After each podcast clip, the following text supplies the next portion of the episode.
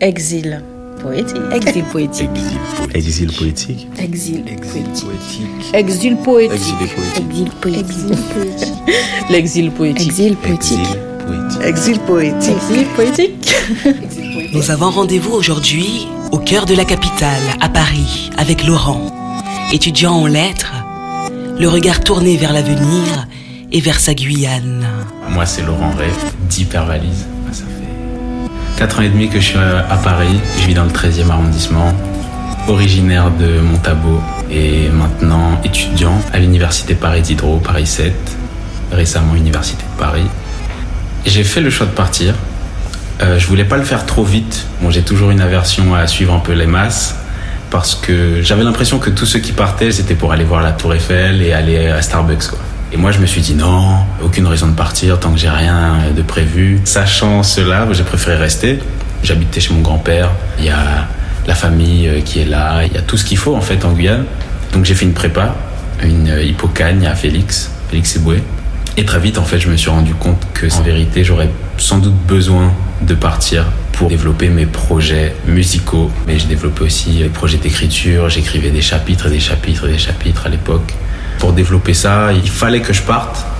Je me sentais de moins en moins à ma place. Je me suis dit, pourquoi pas un ailleurs? Pourquoi pas accélérer le processus et partir? Je suis né en métropole, à Créteil. J'ai passé 13 ans de ma vie ici, où j'ai vécu avec ma mère qui nous a éduqués seuls avec euh, mon frère.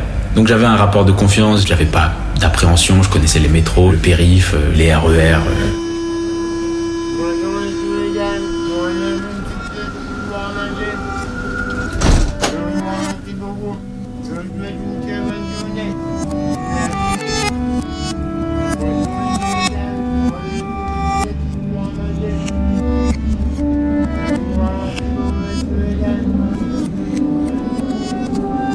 J'avais quelques quartiers en tête, en vérité, qui me manquaient un peu. J'ai fait 6 ou 7 ans en Guyane, auprès des miens. Mais il y a un moment où tu as envie de revoir la neige que tu as vue quand tu étais petit.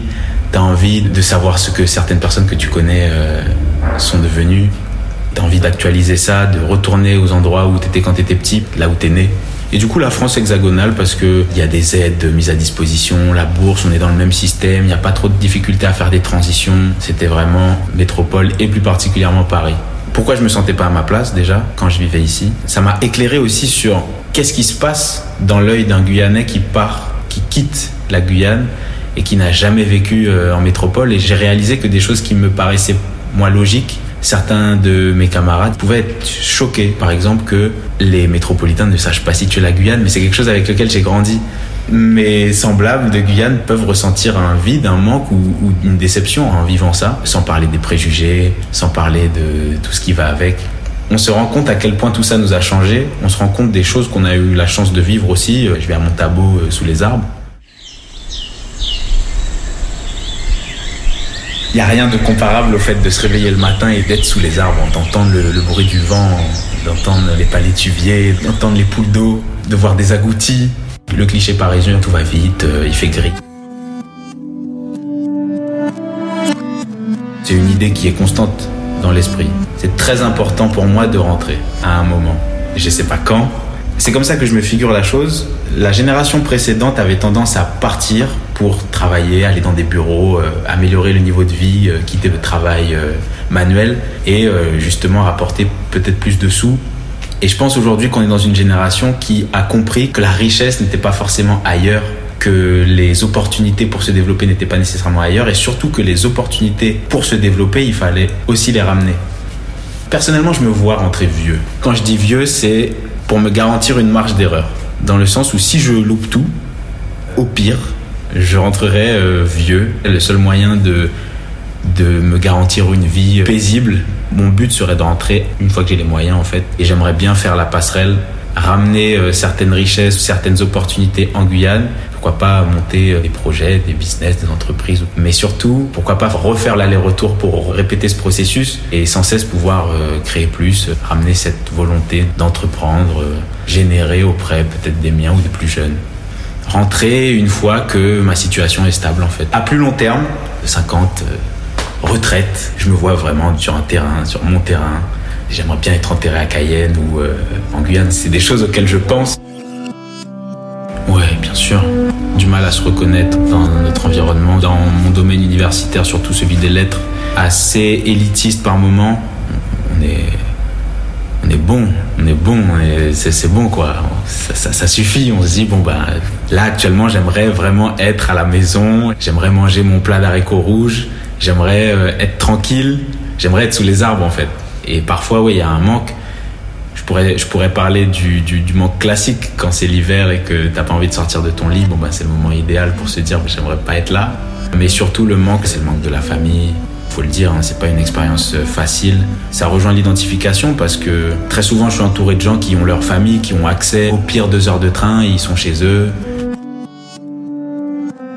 J'essaye de me dire que c'est le fruit de l'histoire, des sociétés. Chacun porte sa croix et bon ben, je l'ai vécu parfois comme une injustice, mais j'essaye d'inverser la balance en me disant que cette injustice m'a aussi donné la force d'aller chercher plus loin. C'est une chanson de ma mère euh, qui s'appelle Grand Chemin, qui passe euh, très souvent à la radio et, euh, et voilà, qui passe encore à la radio 30 ans après.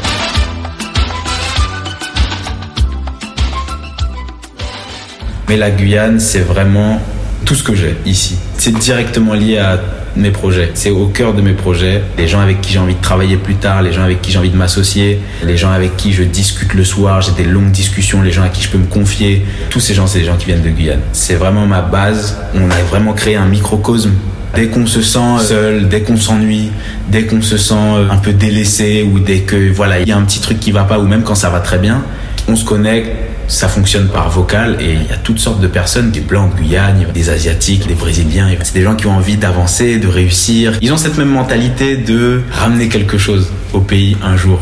Et ça, c'est plaisant et c'est grâce à ces gens-là que ouais, on peut tenir. On va en avoir qui sont passionnés et fervents défenseurs de la gastronomie guyanaise, par exemple. Ils vont magnifier finalement un aspect qui, qui leur tient à cœur. Il y en a d'autres qui vont te parler du sport de Guyane. Il y en a qui vont vouloir développer l'hôtellerie en Guyane. J'ai des collègues qui sont dans la finance. Ils essaient de voir plus loin. Et ces gens-là, finalement, que j'appelle collègues, ce sont mes, mes amis, en fait. C'est des gens avec qui j'ai fait Félix, j'ai fait l'externat. C'est comme ça qu'on reste connecté, même s'il y en a un à Montpellier et à Lille, à Lyon, à Bordeaux, à Toulouse. On va garder ce contact. C'est très important pour nous d'être comme une toile, vraiment. Effet divers, c'est- toujours ce qui saute le plus aux yeux. On est scandalisé par moments, soit on est indigné, et la plupart du temps, ça pousse à l'action. On a quand même conscience, je pense, de cette place un peu privilégiée finalement qu'on a eue de partir. On a conscience que c'est important de vivre la Guyane. Ici, on se sent pas toujours les bienvenus. Et surtout, j'ai la ferme conviction que on n'a pas vraiment notre place en métropole. C'est-à-dire que bienvenue, mais oui, oui, largement, largement parce que c'est un choix. Mais si j'avais pu ne pas faire ce choix, je pense que je serais venu ici en vacances pour aller à la Tour Eiffel et au Starbucks. Si en Guyane on avait accès à une connexion internet décente, si on avait accès à différents cursus scolaires un peu plus élargis, je fais de la musique. À chaque fois, ce qui revient, c'est que l'un des meilleurs endroits pour développer sa musique, c'est Paris. En Guyane, comment exister à l'échelle nationale, à l'échelle mondiale? On n'est pas en mesure de se faire entendre toujours. On est quand même euh, assez mis à l'écart. On brille très peu. On fait mauvaise presse parce que insécurité, violence. Pourquoi avec nous ça marche pas quoi? Parce que jaguar, parce que serpent, parce que araignée crabe. Quand j'ai vu mes potes de Guyane en métropole se rendre compte que c'était pas des blagues en fait, les gens pensent vraiment que c'est comme ça la Guyane et ont vraiment cette vision là. C'est là qu'ils se sont dit mais c'est pas possible quoi. Ce serait bien que tout ça bouge quand même.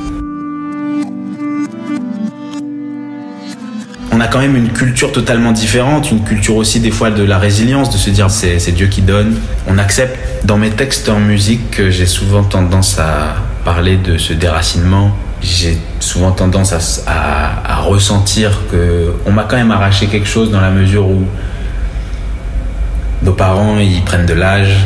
Parfois on s'inquiète. Quand nos parents sont malades, ben il faut, faut prendre un billet à, à 800, 1000 balles. Parfois, on n'a pas toujours les moyens. Des fois, on, pense à quelque chose, on se dit, mais si mon arrière-grand-mère de Mana, elle décède demain, est-ce que je pourrais être là? Et tout ça, il y a quand même une, anxiété derrière. Je suis actuellement sur l'écriture d'un mémoire, je parle de Damas qui justement, cette place du déracinement, il la, il la rend centrale. Et surtout dans l'écriture plus romancée, c'est une thématique centrale, vraiment. Le déracinement, l'exil, mais aussi récupérer, reprendre. Il y a aussi de ça, reprendre ce qui nous revient. Le principal, c'est que le maximum de personnes comprennent que de près, de loin, les petites, les grandes actions, il faut qu'on aille dans une direction commune en ouvrant au maximum nos esprits. Exil, je trouve que c'est un mot fort. C'est un mot fort, exil. Je trouve que exil, c'est fort. Le mot exil, il est quand même fort. C'est pas forcément un exil, je reviendrai. Oui, euh, non. C'est un exil volontaire. Je me suis Très exilée compliqué. Non, je, sincèrement, j'ai opté pour euh, mieux vivre. Je suis venue en France, c'est pas pour rester toute ma Je vie. suis partie. Je me Franchement, oui. En fait, t'es vite éloigné du monde. Pas ce Je voulais vraiment sortir de ce cadre. Pourquoi exil poétique? Mais, euh, Je resterai un exilé jusqu'à la fin de mes jours. hein.